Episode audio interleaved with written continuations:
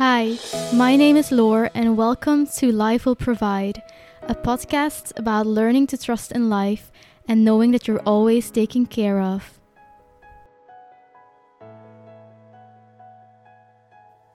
Hello, and welcome to another episode of Life Will Provide. Today, I've got some exciting news, and it is that my boyfriend's books have been published this week. And I want to share a bit more about his first book, Conscious Human. And also, good to know, or maybe interesting to know, is that life will provide. Well, let's say I borrowed it from Matt's he is the one who used this phrase and he did his own little life will provide projects which i may share something about later on. It's um, something that really inspired me and actually inspired me so much because ultimately his intuition or life was teaching him that he is always looked after and that's the stage where I want to get to, and hence this podcast. So, conscious human. I don't know if you're familiar with Eckhart Tolle's teachings, but the last line of A New Earth, he talks about how there's a new species of human arising on planet Earth and that it is arising now and that you are it. So Matt continues actually where Eckhart Tolle left off and talks about this new species and he calls it conscious human. And he talks about this new species being, you know, they look the same as we do, as Homo sapiens. But because there is such a huge increase in spiritual awareness, they differ in almost every single way.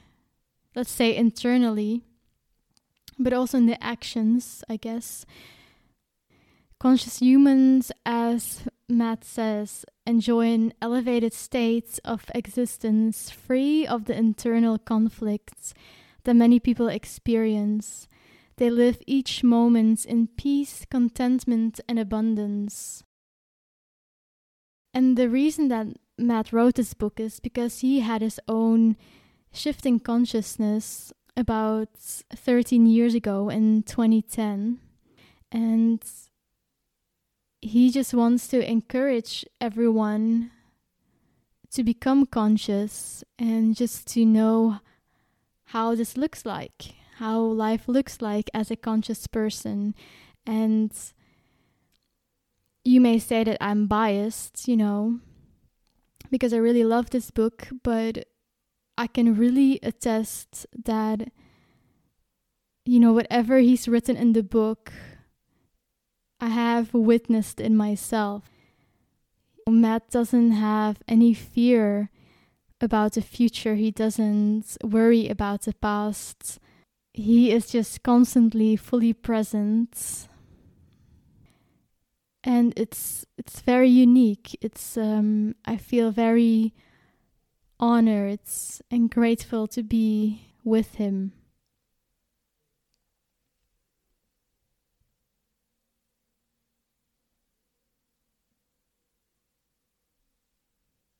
So I really recommend you to read this book, and I will put in the show notes where you can find details. So, yeah, feel free to check it out.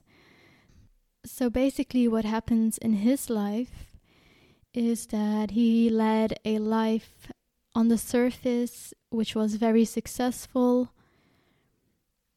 He was in the Navy, then he he worked as an airline pilot.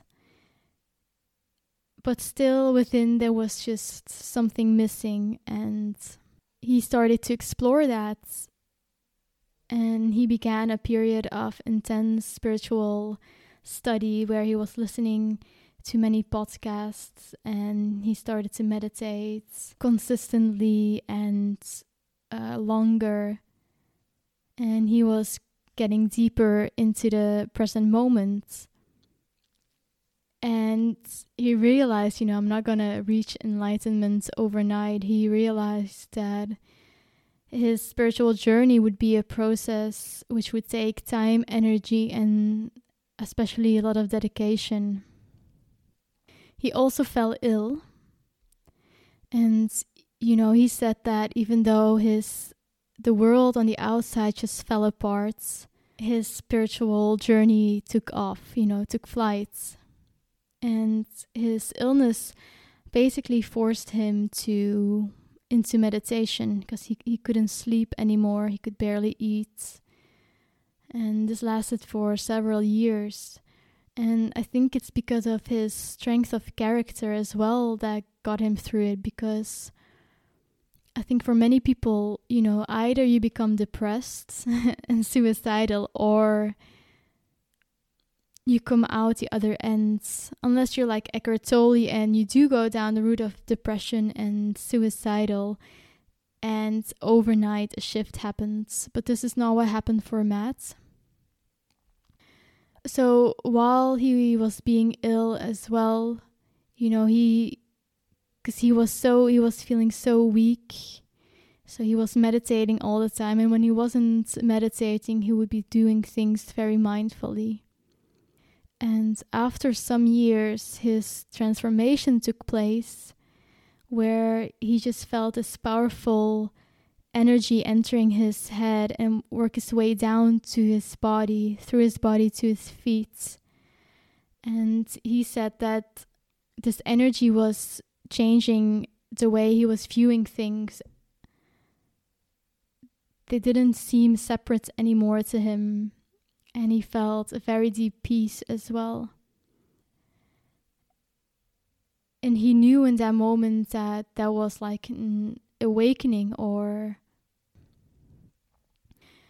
But this went away and then came back, went away, came back and then it became just permanent and it has been like this for 13 years now.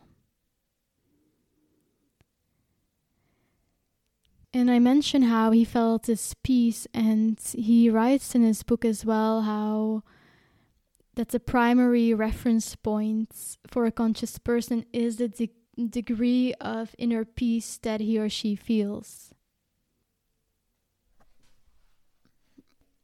What he also mentions in his book, he gives an insight in like human evolution in general. He brings the science in as well. He backs it up. He talks about origin and nature of life. But then what's interesting as well is he compares how different life of a conscious per- person is compared to someone who still lives in fear and in conditioning you know, a conscious person does not have any attachments anymore, lives in full abundance.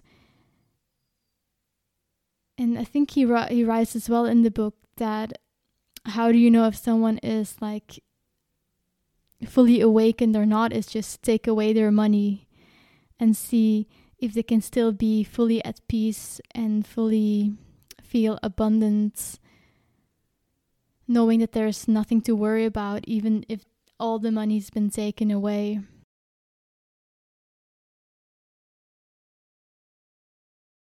But he mentioned as well that after this awakening experience he had, that that's not the end, that's not the goal. You know, he said it, it starts, it's just the beginning. It's like a rebirth, and everything matures and there's this integration again into the ways of the world that you continue to mature until you reach the pinnacle of self knowledge.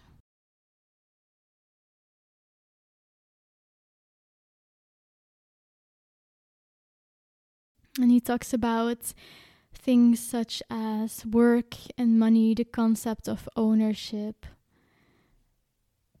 our true reality, death.